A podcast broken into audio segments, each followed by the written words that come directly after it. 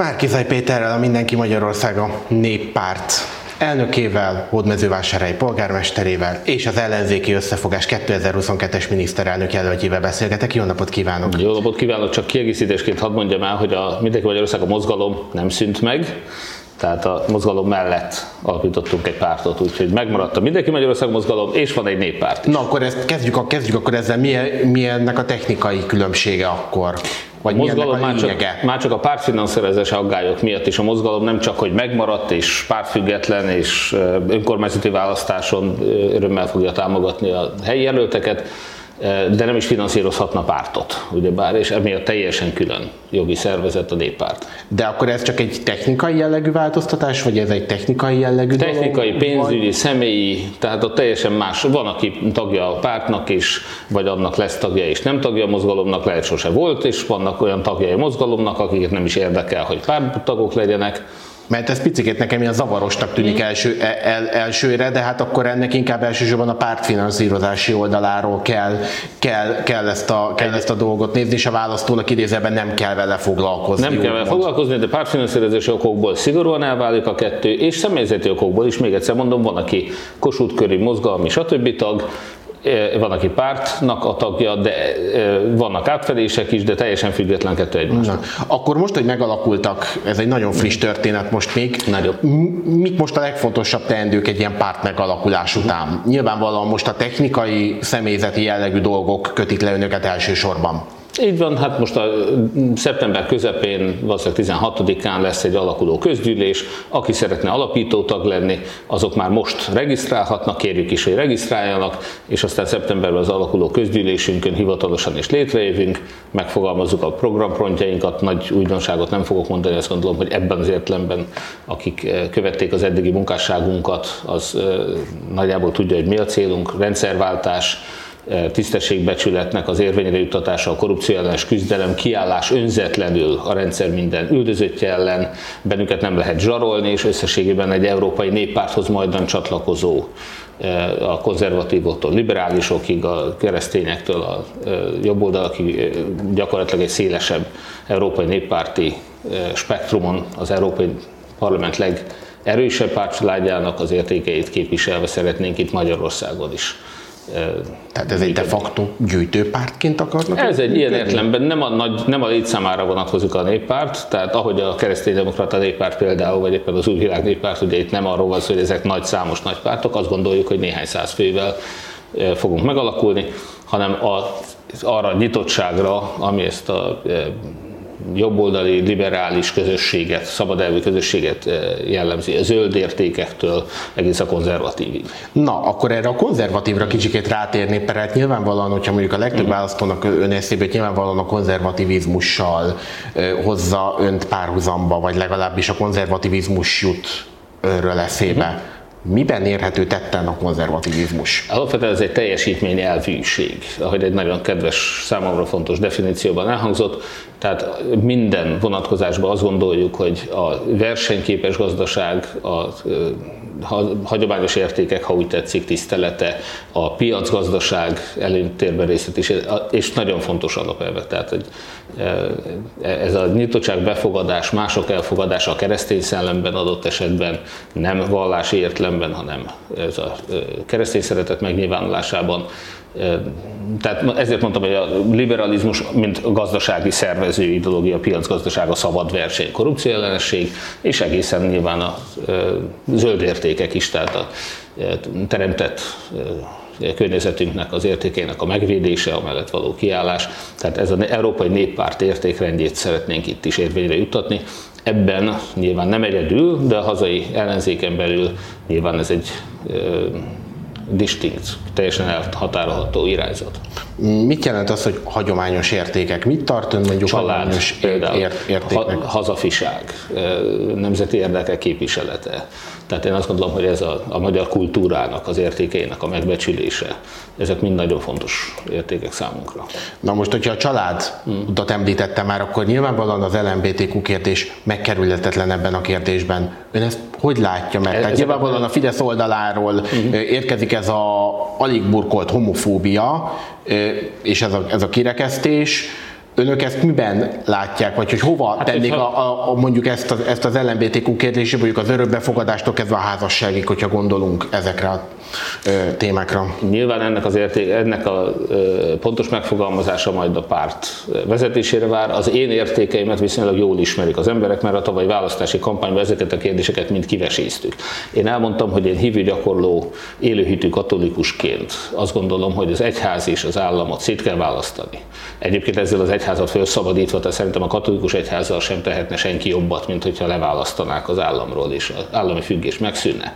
Ezzel együtt az, hogy az állam természetes módon nem tehet különbséget homoszexuális és heteroszexuális emberek között, a katolikus egyház meg a saját értékrendjét követi. Tehát számomra ez teljesen békésen megfér egymással. Azt is elmondtam már, hogy én, mint hívő katolikus, de rendkívüli módon ellenzem a vállást, az abortuszt, és ezek sem olyanok, amit az államnak be kellene tiltania. Én a meleg házassággal, vagy az azonos neműek házasságával ugyanígy vagyok, tehát mint katolikus, ilyen katolikus egyháznak az értékeit képviselve azt mondom, hogy egy szekuláris államban az állam viszont semmilyen hátrányos megkülönböztetésben nem részesíthet valakit a szexuális orientációja, vagy bőrszíne, politikai nézetei, stb. miatt. Picikét akkor térjünk vissza erre a konzervativizmusra. De, hogy... bocsánat, tehát a, a család az a társadalom szervezetének az egyik legfontosabb eleme, természetes, hogy gyerekek nélkül nincs jövő, nincs ország, az oktatás kiemelten fontos, az egész ország jövője azon múlik, hogy itt jó legyen családot alapítani, gyermeket vállalni, fölnevelni, minőségi oktatásban, Európa és, verseny, és világszinten is versenyképes oktatásban kell részesíteni a magyar gyermekeket, ez jövőnk záloga.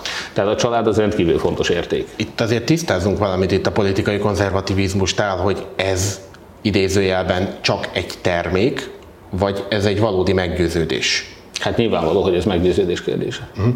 Vannak-e már olyan ismertebb nevek, akik már mondjuk csatlakoztak önökhöz? Nyilvánvaló, hogy néhányan kiálltunk, ha Banna Tibor és Molnár Robert, Kübekházi polgármester Banna Tibor volt 12 éven keresztül országgyűlési képviselő, alelnökökként, én elnökként vállaltuk azt, hogy az administratív bejegyzést megtesszük, az alakuló közgyűlésen lehet majd csatlakozni. Én nagyon remélem, hogy még sok ismert név lesz majd onnantól kezdve, most még csak kezdeményen tartunk. Vannak esetleg olyanok, akik már mondjuk nyilván nem fogja most elmondani, hogy ha így vannak, de hogy vannak esetleg olyanok, akik már mondjuk tervezik, és már jelezték Ezt én nem tudom bevallom, tehát nagyon sokan persze jelezték, hogy igen, itt válnak rá, hogy aztán ki fog ezek közül belépni, ez egy másik kérdés. Azt is tudni kell, hogy a tavalyi választások előtt még nagyon-nagyon sokan érdeklődtek és szerettek volna csatlakozni, akik ma már úgy gondolják, hogy nincs értelme akár politikával sem foglalkozni. Ez egy komoly különbség közöttünk. Hatházi Ákos kinyilvánította maga is, hogy ő például nem kíván ehhez csatlakozni, mert ő úgy gondolta, volt egy, van is azóta is egy intenzív párbeszéd közöttünk ebben a kérdésben.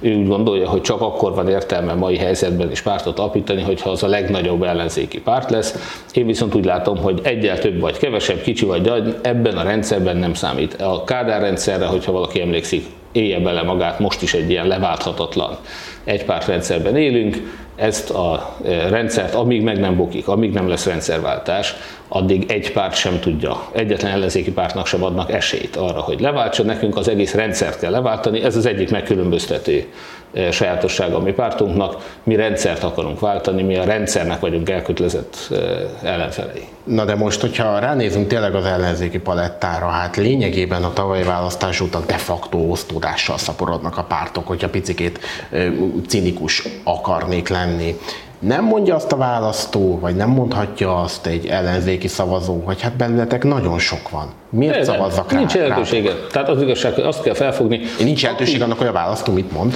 Annak rengeteg jelentősége van, annak, hogy hány párt van, annak semmi jelentősége nincs. Uh-huh. Aki ilyeneket mond, hogy nem kellenek a kispártok, egy nagy párt kell, csak egy párt, a civileket zárjuk ki, a jobboldaliakat zárjuk ki, és majd, ha mi együtt civilekkel, jobboldaliak, baloldaliak, pártosak, pártok nem tudtuk leváltani tavaly ezt a kormányt, akkor ki az az ostoba, aki azt gondolja, hogy egy baloldali pártnak csak pártként, csak baloldalként, csak egy pártként majd sikerülhet. Ez egy nyilvánvaló hazugság, ezzel áltatni, etetni a választókat, ez egy önbecsapás és a rendszernek a fenntartását szolgálja. Mi ezzel szemben azt mondjuk, hogy továbbra is. Tehát nyilvánvaló vagy, aki nem akar előválasztást, megértem, hogy akik elbukták az előválasztást, azok nem tartják jó ötletnek, hogy legyen előválasztás a jövőben, de azt ne gondolja senki, hogy ha valaki nem képes egy előválasztást megnyerni, az majd legyőzi Orbán Viktort egyedül. Na említette ezt a civil vonalat. A Mindenki Magyarországon néppárt az miben tekinthető civilnek? A néppárt semmiképpen, a mozgalmunk az civil, hiszen az nem párt, e, mi mindig a, például önkormányzati választáson is a helyi, lokálpatrióta, civil közösségeknek adunk a legnagyobb esélyt. Jászberényi modell, vagy ha úgy tetszik, hódműzővásárhelyi modell, jobb baloldali, bármilyen irányultságú emberek, akik a városokért elkötelezetten akarnak tenni, álljanak össze, helyi ismert emberek, helyi hiteles emberek, helyi programmal le tudják győzni a Fideszt. Még ebben a rendszerben is nem lesz könnyű félreértés ne essék. Az is óriási eredmény lenne az ellenzéknek, hogyha megtartaná azokat a településeket, amit 2019-ben sikerült elfoglalni. Ezzel szemben ugye van egy pártunk, a párt definíció szerint ugye bár nem civil, ez azokon a választásokon szükséges, mint az országgyűlési, de leginkább most az Európai Néppárti választás, ahol csak pártok indulhatnak. Ezért alapítottuk a pártot. Uh-huh. Mik azok az elsődleges célok, amit most el akarnak érni? Nyilvánvalóan egy új párt esetében ezek totálisan mások, mint mondjuk akik már jó hosszú évek óta politizálnak és a porondon vannak. Bennünket csak egy valami érdekel, személy szerint ezt én magamról mindenképpen elmondhatom, hogy ezt a rendszert hogy lehet leváltani, és Magyarországot visszavezetni az európai jogállami demokráciák sorába. Csak akkor van esélye arra, hogy Magyarországon jó lét legyen, ha szabadság is van, ha jogállam van, ha felszámoljuk a korrupciót, ha az európai értékrendet és európai kultúrát képviseljük. Kultúraváltás nélkül nem lesz politikai változás és nem lesz gazdasági változás sem Magyarországon. Csak akkor lesznek Magyarországon európai bérek, ha európai kultúra is lesz. Mi ebben hiszünk. Nem gondoljuk azt, hogy ezt mi egyedül el tudjuk érni, mi azt gondoljuk, hogy minden magyar embernek ezért kell tevékenykednie, minden magyar hazafénak föl kell lépni az árulás, a korrupció és a bűnök bármelyik fajtája ellen. Na, ha már az árulást említette, Nekem azért feltűnt az, az ön utóbbi időkben tett nyilatkozataiból, most kicsikét kisarkítva mondom ezt, hogy de facto, mint hogyha mindenki az ellenzéki palettán mindenki a Fidesz szövetséges lenne, aki nem önnel van. Nem, hát nem, nem, lényegében, lényegében ön majd hogy nem rengeteg szereplőt nevezett kollaboránsnak, vagy hogy a, hmm. aki a Fidesz-szel egy malomban őről. Napi tapasztalatom sajnos. Igen, most, hogy miben meg ez most a amikor a, a nemzeti érdekként az árulás elleni küzdelmet említettem, akkor természetesen az Európai Unió és a NATO elárulásáról és Orbán Viktorról beszéltem.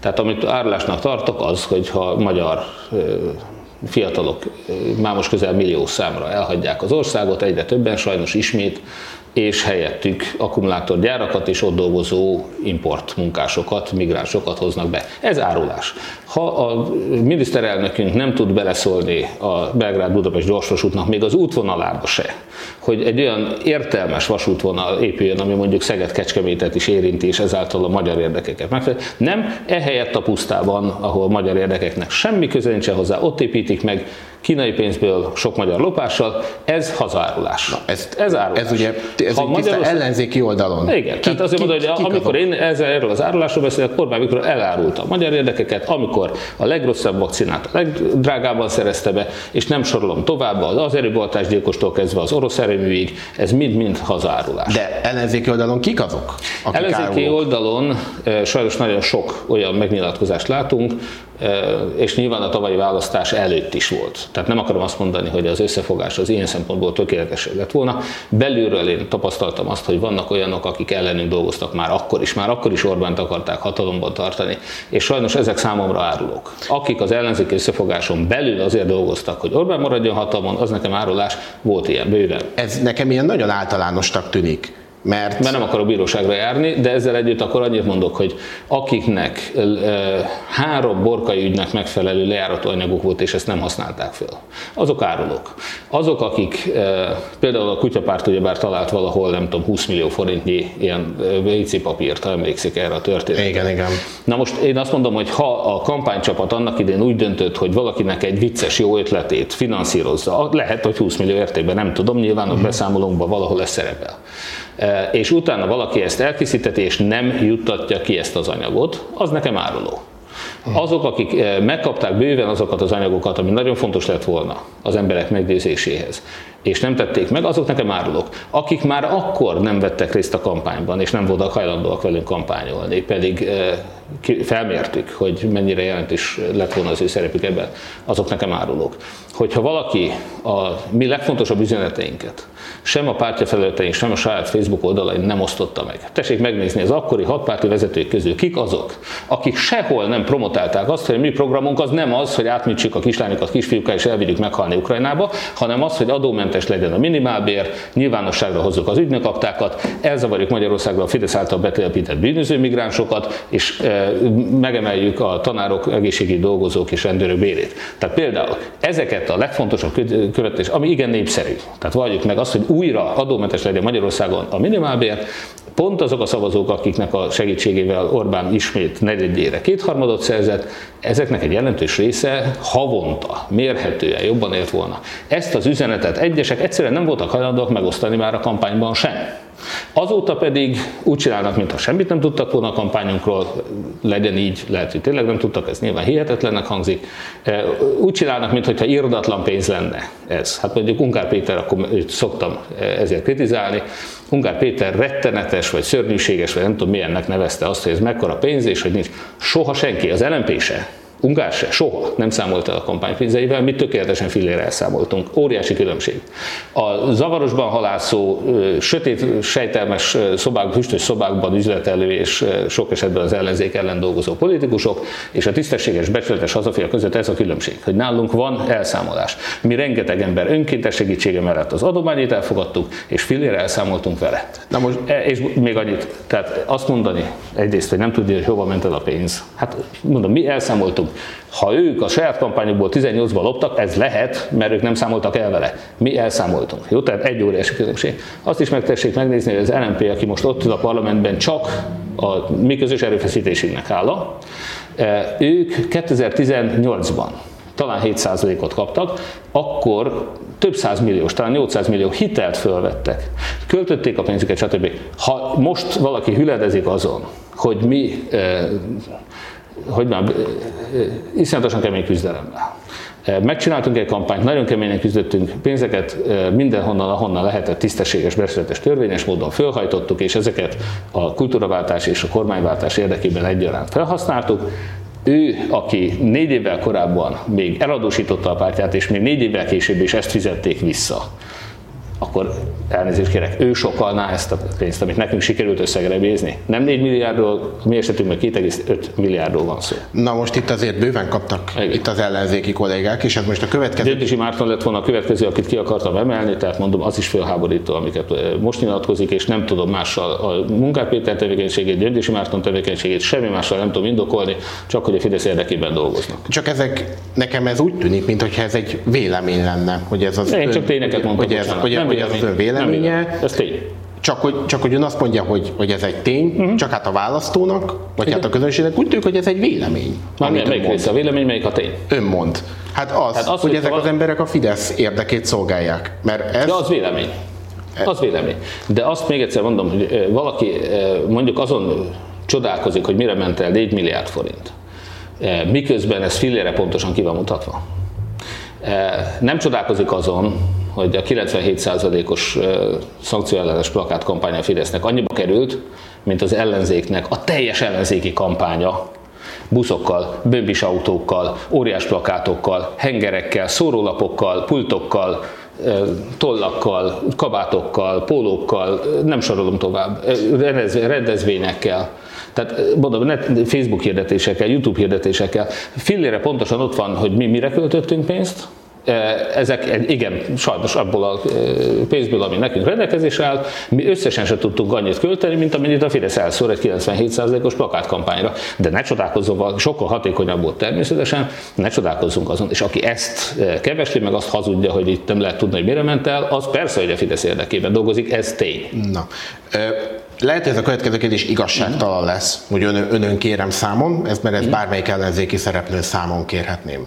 De hogy nekem úgy tűnik, hogy a választó simán mondhatja azt, hogy üzeng, önök üzengetnek egymásnak folyamatosan, és na, hogy, na, hát ezek sokkal jobban utálják egymást, mint az Orbán Viktort. Ezt nem tudom, én a részemről nyilvánvalóan ezt nem tudom alátámasztani. Nekünk nem az ellenzékben, ez a másik, amit nagyon szomorú az elmúlt időszakban. Hát olyan aljas emberek is vannak, akik azt gondolják, hogy nekem szeretnék ezt tulajdonítani, hogy én szétvertem az ellenzéket, nem is tudtam volna, megjegyzem, hát hat párt egymás között, hogy mit működik, miközben van nekem ahhoz hogy ők egymással nem állnak szóba és nem működnek együtt, miközben van nekem ahhoz? Miközben van nekem ahhoz, hogy ha az 57 ellenzék országgyűlés képviselő nem ültem be a parlamentbe, szeretném hangsúlyozni. Jó, tehát nagyon sokat dolgoztam azért, hogy az az 57 ott legyen a parlamentben, de én nem ültem be a parlamentbe.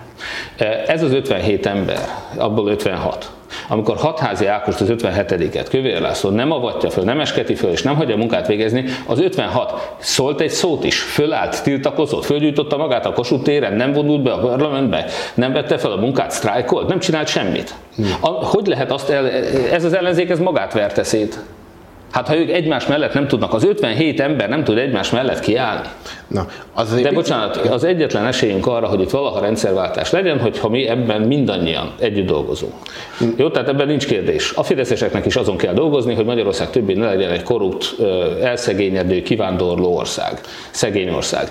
Tehát azért mondom, hogy ha mindenki ezzel dolgozik, akkor a legtermészetesebb dolog, hogy a rendszerváltás érdekében például meg kell állapodni abban, hogy milyen választási törvény, milyen média viszonyok lesznek, és milyen alkotmány lesz, mert ha ezeket nem változtatjuk meg, akkor a gép mindig ugyanazt Orbán Viktor nevét fogja dobni. A választások nem fognak másról szólni, mint hogy ki lesz a második, meg a harmadik, de az már eleve eldőlt, hogy Orbán Viktor nyer. Na most, ha ezen változtatni akarunk, kell új választási törvény, új médiatörvény, új alkotmány. Ezt ellenzéki konszenzussal le kell ülni, mint ahogy a 80-as években az ellenzéki kerekasztal leült, és megbeszélni. Én ezt kezdeményeztem.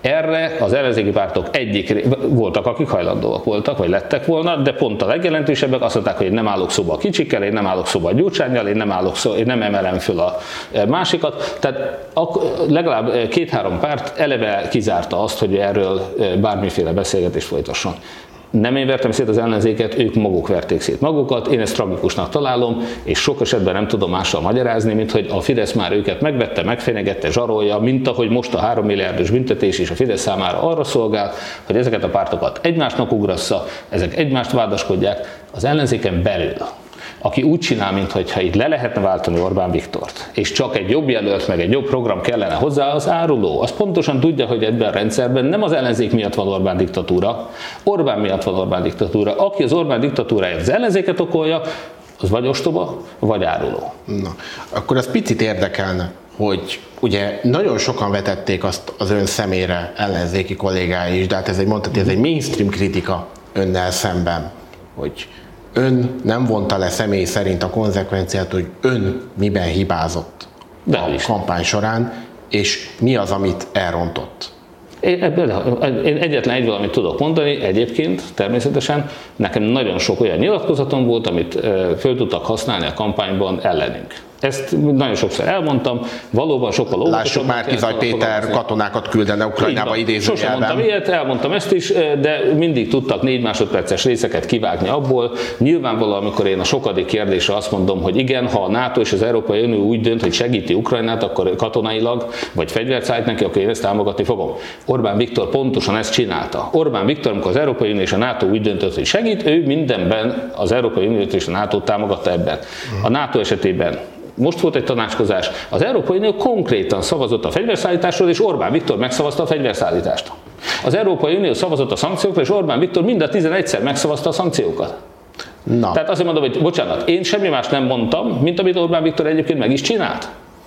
Sokkal többet csinált meg ennél, mert én nekem eszembe nem jutott volna a magyar hadsereg főparancsnokát kiküldeni az ukrán-orosz frontra. Orbán még ezt is megtette. Tehát azt mondom, hogy én vállalom, vállalom azt, hogy ilyen kijelentéseket mondtam, és utána ezt tudták ellenünk fordítani.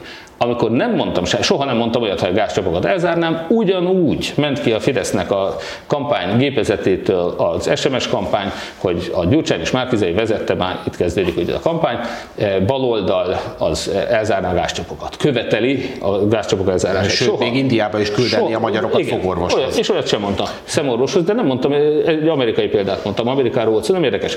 Ők kiválogatták ezeket a négy másodperceseket, és ezt felhasználta a Fidesz propaganda. Nem hiszem, hogy bárki más lett volna jelölt, akkor nem hazudtak volna, nem vágták volna össze a szavait és a többi. De ezzel együtt én elismertem, hogy én ezt hibáztam. Na. És akkor mi mást? akkor beszélj most kicsikét az Európa parlamenti választásokról, milyen stratégiával készülnek megmérettetésre?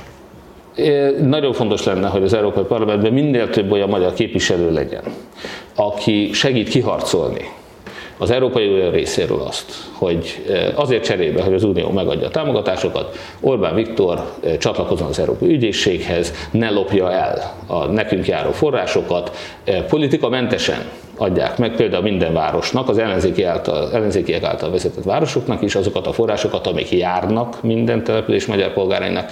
Tehát ezt, ezeket a magyar nemzeti érdekeket igenis képviselni kell az Európai Unió parlamentjében, és azon belül az Európai Unió parlamentjének a legerősebb pártcsaládjában is.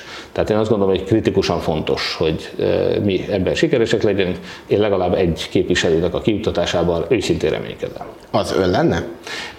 Én természetesen nagyon szívesen vállalnám ezt, de én nekem egy olyan elkötelezettségem van, ami miatt én már tavaly sem ültem be a magyar parlamentbe. Ez pedig hódmezővásárhely. Tehát Mindaddig, mindenképpen hódmezővásárhelyt fogja mind, választani, igen. akkor is, hogyha mondjuk ön lesz a, ön lesz a lista élén, igen. akkor is, akkor igen. automatikusan a második fog, igen. fog igen. kikerülni. Igen. Mit akarnak üzenni a választóknak, hogy miért jó az Európai Unióhoz tartozni, mert ugye látjuk azt, hogy a kormányzat mindenért, mindenért is Brüsszelt hibáztatja, de hogy mit akarnak mondani arról, Csak, hogy miért jó? Orbán Viktornál senki jobban nem kampány az Európai Unió mellett. Nem szavakban, tényekben. Ha Orbán Viktor a magyar történelem során először. Még a magyar tanároknak az általa is jogosnak ítélt bérét sem bírja kifizetni. Idegen hatalmak anyagi támogatása külföldi pénzek, guruló dollárok, guruló eurók nélkül, ez egy óriási nemzeti szégyen megjegyzem, Orbán Viktornál tisztában senki nem bizonyította be, hogy Magyarországnak mekkora szüksége van az Európai Unióra. A magyar történelemben először egy olyan kormányunk, egy olyan miniszterelnökünk van, aki még a tanárok fizetéséhez is guruló eurókra, idegen hatalmak pénzére szorul.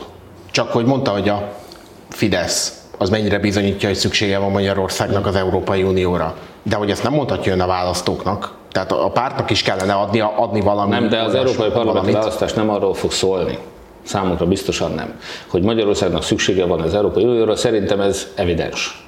Tehát azt gondolom, hogy a mi választópolgáraink, sőt, még a Fidesz polgárainak a jó része is ezt tudja. Nekünk nem arról kell meggyőzni, nekünk arról kell őket meggyőzni, hogy miért az európai értékek képviseletében a korrupció ellen rendszerváltásért felküzdő lehetséges jelöltek közül miért a mindenki Magyarország a néppártra kell szavazni.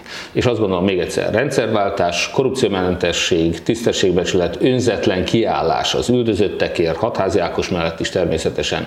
Nem függünk, nem vagyunk zsarolhatóak, mert fillérközpont nincsen nálunk. Ne, bennünket nem tud 3 milliárd vagy akár mennyivel zsarolni a Fidesz. Egy fillérpénz állami nincs, nem tudja elvenni, nem tud bennünket zsarolni.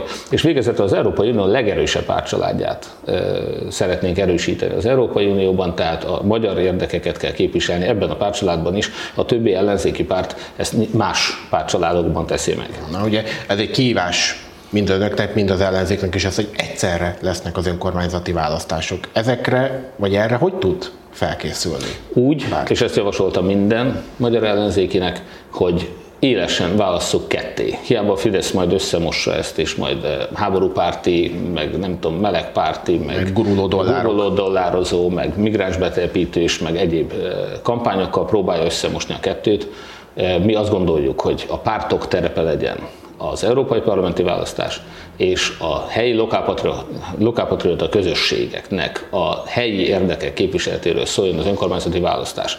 Tehát mi az európai parlamentben, mint mindenki Magyarország a néppárt fogunk küzdeni Magyarország országos érdekeiért, a nemzeti érdekeinkért, Hódműzővásárhelyen és minden más településen, vásárhelyiként, talán én Siófokiként, Bagyaiként, Pécsiként, és nem sorolom föl, a helyi érdekek, hogy a Fidesz ne tudja engedély nélkül, hozzájárulás nélkül, akkumulátorgyárakkal mérgezni, szennyezni a környezetet, az ivóvizeinket és a többi, ne tudják elpusztítani a nemzeti örökség, helyi örökségünket, a hódműzővásárhelyi utcaképet, városképet, zöldíteni tudjuk és barátságosabbá tenni, környezetbarátabbá tenni a városainkat, megőrizzük a történelmi örökség mellett a természeti örökségeinket is, tiszta levegő legyen, és a többi nem sorolom, amiket mi az elmúlt években csináltuk, Hódműző vásárhelyen ma jó családdal, családosként élni, jó turistaként oda látogatni, egy szeretett közösség van, ingyenes tömegközlekedésünk van, változatos kulturális programjaink, ezek a helyi ügyek. Jó, ez Hódműzővásárhelyről szól, nem Brüsszelről, nem migránsokról, stb. Na, ön adott esetben folytatná tovább Hódmezővásárhelyen? Sőt, feltett szándékom, így van. Na de úgyis egy utolsó kérdés, hmm. de van-e arra egy B-terve, ha mondjuk a választók elhiszik Lázár János fenyegetését, hogy akkor önök nem fognak forrást kapni, önnel nem fognak tárgyalni. Van-e valami B-terve, hogy mi ezt fog kezdeni? Civil élet? Lázár, először is ugye most az, hogy Lázár János nem most kimondta, de eddig is megtapasztaltuk, hogy például fenyegetett minket azzal, hogy TAO pénz érkezik egy fillér se Hódmezővásárhelyre. Azóta is, mióta ő ezt 5 évvel ezelőtt bejelentette, minden vásárhelyi sportegyesület az utolsó fillérig sikerült föltöltse a TAO keretét. Tehát Lázár János nem tudta beváltani ezt a fenyegetését. E, azt azonban érzékeljük, hogy 25 megyégú város közül egyedül mi nem kaptunk januárban egy fillér rezsitámogatást sem. Más városok mindegyik sok millió forintot kapott. Tehát Lázár Jánosnak nem puszta fenyegetés ez a e, kijelentése, annak ellenére, hogy alkotmányellenes, törvénysértő, bűnöző az, aki ilyet mond, és ráadásul felelős azért, hogy Magyarország nem kapja meg a nekünk nagyon fontos Európai Uniós forrásokat, hiszen az Unió pont azért nem adja, mert Magyarország nem jogállam, Lázár János meg éppen bebizonyította nekik, hogy Magyarország tényleg nem jogállam. Tehát ez egy súlyosan és felelőtlen kijelentés volt Lázár Jánostól. Ezzel együtt Hódműzővásárhely nagyon jól járt azzal, hogy Lázár János nem hagyjuk lopni. Hódműzővásárhelyen, hogy ő nem tud kastélyutakat lopni, kastélyokat építeni, az onnan ellopott pénz, hogy ő nem tudja most már a borosládáit farigcsálni a városi céggel, meg kiszállítatni ezer címre, meg a szexárról elhozatni a borait. Ezek a lehetőségei Lázár János megszűntek. Az, hogy évente 50-100 millió forintot eltapsolja a reprezentációra, a saját szórakoztatására, vadászatokat szervezni az önkormányzatokra, hogy az szociális bérlakásokból is kilakoltasson embereket azért, hogy ő fillérekért megvehesse ezeket a lakásokat a baráti körének. Ezeket a lehetőségeket Lázártól már elvettük. Ha a vásárhelyiek továbbra is egy egészséges, tisztességes, becsületes városban akarnak élni, akkor még így is jól jártak. Mert Lázár János ugyan nem hoz ide két és fél milliárdot évente, mint korábban, de nem is hagyjuk, hogy ellopja. Na de mihez fog kezdeni, hogyha mondjuk a választók nem ön mellett döntenek? Hát azt majd eldöntöm, nincs, ezen ráérünk gondolkodni. Egyébként nincs még, akkor B-terve? E, én egész életemben megéltem. Tehát azt kell tudni, hogy 22 évig én a versenypiacon dolgoztam, Magyarországon, Kanadában és az Egyesült Államokban. Minden munkahelyemen többet kerestem, több pénzt kerestem, mint amikor polgármester lettem Hódmezővásárhelyen, akkori fizetésem. Tehát ez azt jelenti, hogy nekem nem kell azért aggódnom, hogy én ne tudnék megélni, akár Magyarországon, akár külföldön. E, körülbelül hét nyelven beszélek, van öt diplomám, értem, nem kell aggódni a vásárhelyeknek. Én aggódom vásárhelyért, én aggódom Magyarországért. Amennyiben a választások úgy alakulnának jövőre, hogy nekem egy új pályát kell találnom, a Fidesz ráadásul minden inkumbens polgármesternek adott több hónapnyi idézőjelben felmondási időt, mert a választás után október végéig vagy október közepéig a e, ciklust végig kell vigyék a mostani polgármesterek, hogyha az a nem kívánatos helyzet következik be, hogy e, vásárhelyet visszaadjuk a korrupt Fidesznek, akkor természetesen ezekben a hónapokból még ki fogom találni, hogy pontosan miből fogok élni. Ha már most itt az előbb beszéltünk itt a családról, meg hogy a melegpárok és az örökbefogadás kérdéséről, azért itt a Fideszben is hát volt egy olyan hát ikonikus mondjuk így botrány, ami azért rávilágított arra, hogy azért itt lenne mit üzenni ebben a tekintetben a kormánypártoknak is talán. Igen, valamiért sok botrány tipikusan a Fideszre jellemző, ugye a kábítószer valamiért a Szájer botránynak egy mellékszála például az volt, hogy ott azért kábítószer volt jelentős mennyiségben abban a hátizsákban, amivel az RSM menekült Szájer József, akit most Dajcs Tamás szeretne visszahozni a közéletben, ugye ez is egy érdekes mozdulat. Mi azonban azt mondjuk, hogy a Fidesz uszításával, gyűlöletkeltésével szemben számunkra nagyon fontos, hogy egy olyan Magyarországban élhessünk, ahol még a fideszes politikusok is nyíltan fölvállalhatják a homoszexualitásukat, mert abban semmi szégyen nincs. Lázár János például nagyon szereti kiélezni ezt a vidék főváros ellentétet. Hogy mi az, amit egy vidéki politikus tud, és mondjuk egy fővárosi nem tud. Tehát nyilván én az elmúlt 60 évben én voltam az első olyan miniszterelnök jelölt, aki aktívan vidéken élt akkor, amikor miniszterelnök jelölti pozícióba került. Valószínűleg magyar történelem első polgármester miniszterelnök jelöltje is én voltam. Ez ad egy olyan látásmódot azáltal, hogy én ma is már csak a mai napon mondjuk 10 vásárhelyi emberrel beszélgettem az ő személyes problémáiról. Ezek a problémák mások, mint Budapesten, kétségkívül. Vidéken a nagyobb a Fidesz propaganda túlsúlya egyrészt, tehát sokkal inkább a közmédiából és Fidesz médiából tájékozódnak az emberek, másrészt nagyobb a szegénység, alacsonyabb az életszínvonal, jobban ki vannak szolgáltatva az emberek, sokkal nagyobb félelem van az iránt, hogy ők esetleg nem kapnak állást. Ott nem úgy van, hogy átmegyek a másik utcába és már van állásom, lehet, hogy 50 kilométeres körzetbe már ha a férjét kirúgják egy politikai szerepállás vagy megnyilvánulás miatt, akkor a család helyzete ellehetetlenül. Ők nem akarnak elköltözni az adott városba, ahol a barátaik, szüleik vannak, időszülők, akikről ők gondoskodnak. Tehát ez a rögkötöttség, a kiszolgáltatottság, a megfélemlítés és a befolyásoltságnak van egy olyan egyveleke vidéken, amit nagyon sok pesti ember nem ért meg. Azt sem értik sokan budapesti politikusok közül, hogy ezt szokták eh, talán gúnyolódva körúton belüli liberális budapesti értelmiségnek nevezni. Ők nem csak ezt az élethelyzetet nem egészen értik, hanem azt a gondolkodást is, hogyha mi bemegyünk, akár egy lángoshozónál, akár egy, eh, egy kocsmában mondjuk beszélgetünk választópolgárokkal, ott még a magukat baloldalinak tartó választópolgárok is egészen más értékrendel rendelkeznek, mint a budapesti értelmiségi baloldali emberek. Így aztán nagyon sokan felháborodtak azon, amikor én szándékosan például migráns számlálóval és egyéb módon pont ezt a közönséget akartam meggyőzni arról, hogy a lehető legegyszerűbben lássák be, nyíljon ki a szemük, hogy őket átvágták. Ugye ez a gombás... Ez sikerült? Bemutatni? Nagyon sok esetben sikerült, tehát tessék elgondolni például a migráns kampány. Ez egy Fidesz által most már lassan 8-9 éve felépített pozíciója a Fidesznek.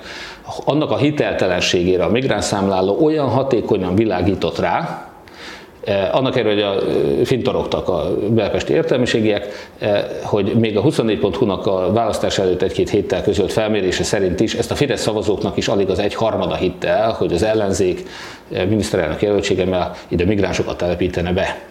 De mondhatjuk Orbán Gáspárnak a szexualitásának a felvetését is. Azt gondolom, hogy nagyon sokan jogosan fintorogtak itt, azt nem értik meg, hogy egy olyan végtelenül gonosz hatalommal szemben, amit Orbán Viktor képvisel és felépített Magyarországon, igen, Szájer Józsefre, eh, Orbán Gáspárra és mindenki másra is szükség van ahhoz, hogy megvédhessük a magyar homoszexuális közösséget. Ha mi azt a szeretett közösséget képviseljük, ahol nem számíthat a szexualitás az embereknek, akkor nekünk igenis őszintén el kell mondani az embereknek, hogy a Fideszben is vannak melegek, és ez nem szégyen. Ők szégyellik, ez szomorú, végtelen gazemberségnek tartom, de hogyha mi ezekről nem beszélünk, vagy a cigányság. Rajtam, itt, itt a, nem tudom, hogy miért egyébként, de tényleg nem volt talán a magyar politikában soha olyan politikus, aki annyira őszintén és őszinte szeretettel beszélt volna a cigányságról, mint én. A legtöbben ettől valamiért úgy óckodtak. Jaj, hát ne beszéljünk erről a kérdésről, mert kényes kérdés. Nem kényes kérdés, keresztény szeretettel minden kényes kérdésről őszintén lehet beszélni. És azt gondolom, hogy azok a vidéki emberek is, akik ebből a média közegből tájékozódnak inkább, ebből, ha megéreznek néhány igazságot, akkor talán bennük is az az elemi félelem és az ezáltal keltett sokszor egészen komoly indulatok, ellenszembek, felkorbácsolt gyűlölet a másik iránt, másik oldal iránt megszűnhet vagy, kezd, vagy tombulhat. És nekünk ez a célunk, hogy ahhoz, hogy kultúraváltás legyen Magyarországon, ahhoz ezeket a vidéki embereket is ugyanolyan szeretettel kell felvilágosítanunk az alapvető igazságairól az életnek, az emberek, az emberek természetről, és sajnos a Fidesz visszaéléseiről is, eh, mint az érte, Budapest értelmiséget, hogy így mondjam.